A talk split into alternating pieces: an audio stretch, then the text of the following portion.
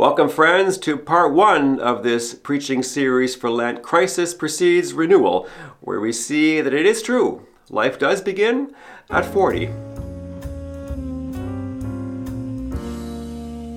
As you are watching this video, I'm actually not in Ottawa. I have recorded this video earlier in the week, and I have arrived at St. Padre Pio Parish in Kleinburg, Ontario, north of Toronto, to begin one of five different parish missions I'll be leading in this season of Lent. If you want to follow my schedule, you can go to my homepage, padreamac.com, and under the heading Where is Father Allen, you will see my schedule. I hope to meet as many of you as possible at these different parish missions. Please do introduce yourself to me. I want to thank you personally for your ongoing support and encouragement of this ministry. I hope the arrival of Lent on Ash Wednesday didn't catch you off guard, all in a panic. If it did, well, start today. Today is the first day of Lent, first time for us to open our hearts to the Lord, inviting Him to speak to our hearts, calling us to particular prayers, fastings, almsgivings as a way of entering into the wilderness with Him. Crisis precedes renewal. And we, we can identify with Jesus in our second reading we have here today from 1 Peter, where it says that Jesus was put to death in the flesh, but made alive in the Spirit. I want to be alive in the Spirit in this season of Lent. Crisis precedes renewal. And Lent comes from an old English word for spring.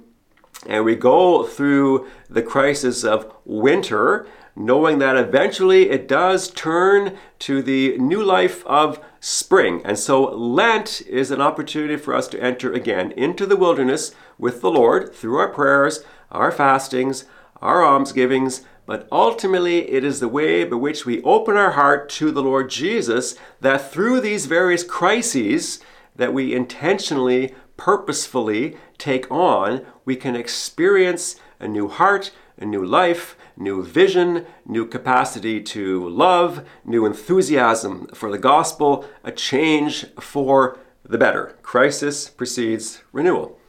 I started this podcast by saying that life does begin at 40, and I'm grateful to my friend Connor Brownrigg for the reflection that he had for this first Sunday of Lent in the Missalette Living with Christ that we have here in Canada for this particular Sunday. And he mentions this life beginning at 40.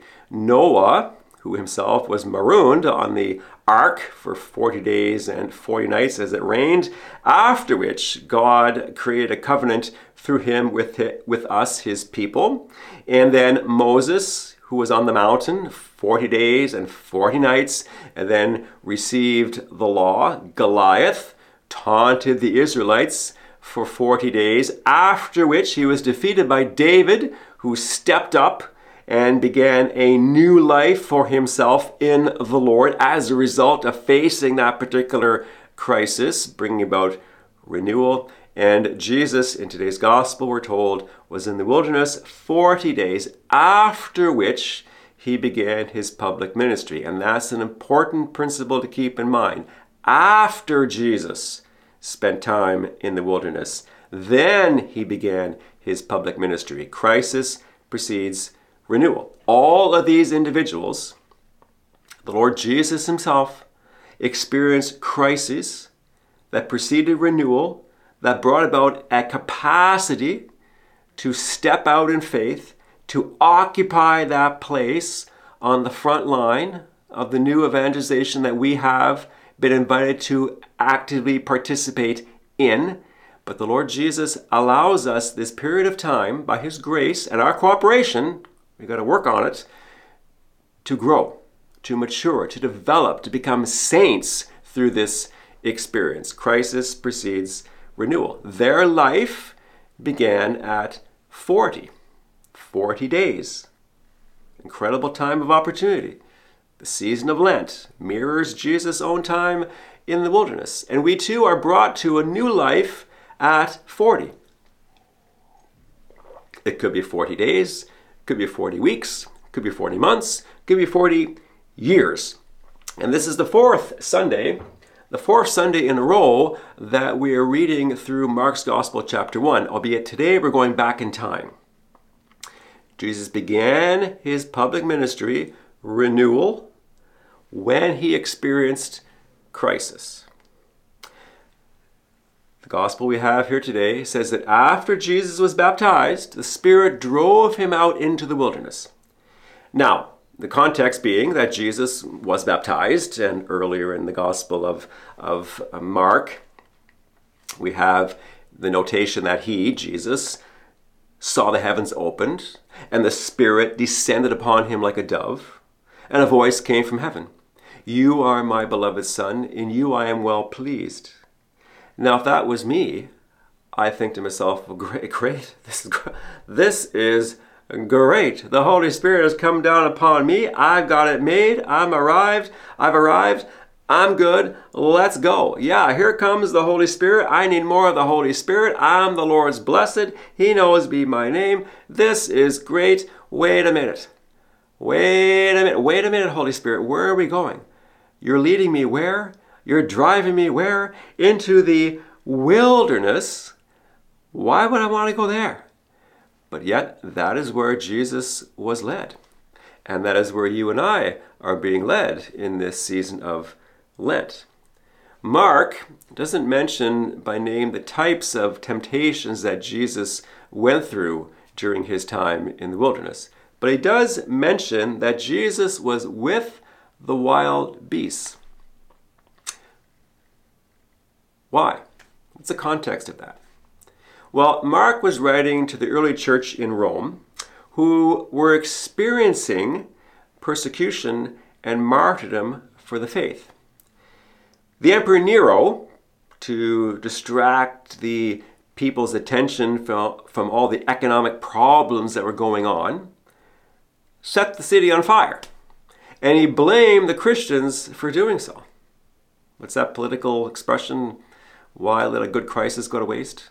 And so Nero used this circumstance and he blamed the Christians who were then sent to their death, sent to martyrdom in the Colosseum, attacked and killed by wild beasts. And so, what Mark is communicating to his audience is that Jesus did not, Jesus' innocence did not protect him from conflict, from, from trial, from suffering, from facing the adversary. This is a comment that Alfred McBride made in one of his gospel commentaries. There's a temptation, well, I'll speak for myself. There's a temptation in the spiritual life to think that I can experience renewal without a corresponding or preceding crisis of some sort taken a bit further, there's some lies that we can believe that I can experience the resurrection without having to experience the cross. That I can be fit, physically speaking, without doing any exercise. That I can maintain my weight without having to cut back on any food. Or I can have whatever career I want without having to make any sacrifice whatsoever. The gospel says that after John was arrested, so crisis, Jesus came to Galilee proclaiming the good news renewal. Crisis precedes renewal. And what, what good news can I proclaim if I have not been through a period of crisis in my life and then experienced renewal? From again, from my personal experience, I, I would then just be speaking from my head, divorced from my heart, from the experiences of, of life. But now I want my heart and my head to be in unison, working together because of and through the various experiences that we go through, which we collectively refer to as life. In his uh, book, A Non Anxious Presence, Mark Sayers wrote, one of the worst things that can happen to a leader is for them to have success before they have been humbled, broken, and prepared by the Lord. So, my dear friends, as we begin this season of, of Lent, focusing on how crises do precede renewal, we enter into the wilderness. Let's not miss out. Let's not miss out on what the Lord wants to do with us and for us and through us in this season of Lent. When we feel the burn in our spiritual muscles, or even hear some grumbling in our stomachs because of our fasting, it means that we're growing. It means that we're growing specifically in the virtue of humility. And as I said in an earlier podcast, humility is not thinking less of yourself, but thinking of yourself less often. The psalm we have here today for Mass, Psalm 25, says that He, the Lord, instructs sinners in the way. He leads the humble in what is right and teaches the humble His way. We want to be teachable in this season of Lent, not only through or as a result of what we're going through now, but also allowing the Lord Jesus to take us back in time. We're going back in time in Mark's Gospel, chapter 1, after having read about the healings that Jesus did in the latter part of Mark chapter 1. But these came about as a result of and after the time of crisis that Jesus spent in the wilderness. Let me just end by reading to you an excerpt from Alfred McBride's commentary on the Gospels uh, for this particular first Sunday of Lent. It's called Facing Lent. Few of us associate the time of Lent with good news, particularly if that means facing the adversary within us and around us. At the beginning of Lent, the church always takes us into the wilderness with Jesus to face the power that is opposed to the gospel. The good news is that we do this with Jesus and in the company of his followers. It's important for us to remember that. We're always with Jesus, and he's always with us. We're with our brothers and sisters. We're with those who themselves have had an experience and those who still have yet to have an experience of hearing the Lord say, You are my beloved daughter, you are my beloved son, with you I am well pleased. None of us should have to face the wilderness alone. None of us should be thrown back on our own resources. We are all tempted. We all fall. We all sin. Sometimes we might wonder if there is an exit from the wilderness. When is this crisis going to be over? When am I going to experience the renewal? All of us need to hear, like Jesus, the voice of our Father that recognizes us as his beloved children. When we hear that voice, the voice of our Father calling us, that voice, the call to repent, is the call to stay in the company of the one who loves us. The gospel challenges us to change our minds about the way we think, change our hearts about how the gospel can be ignored, to change our ways about habits of sin. This is a lifetime's task. Jesus did not overcome Satan in the wilderness. He achieved that only in his death. Lent reminds us of our need to begin again, facing the enemy within us. And the good news is that we do that when we take the road that leads to the kingdom of God. So let us pray. Place your hand in your heart again, my dear friends. We pray, first of all, come, Holy Spirit, fill the hearts of your faithful and kindle in us the fire of your love. And so, Lord Jesus, in this season of Lent, we do enter into the wilderness with you and with our brothers and sisters. We're not alone, Lord. Help us to always remember that. We are not alone. We are with them, we are with our fellows. Thank you, Jesus. Thank you, Jesus, for being with us to encourage us. Lord Jesus, you are our hope. We pray, Lord, for those who are really struggling right now, those who are lacking hope, those who are tempted to give up, those who believe there is no hope.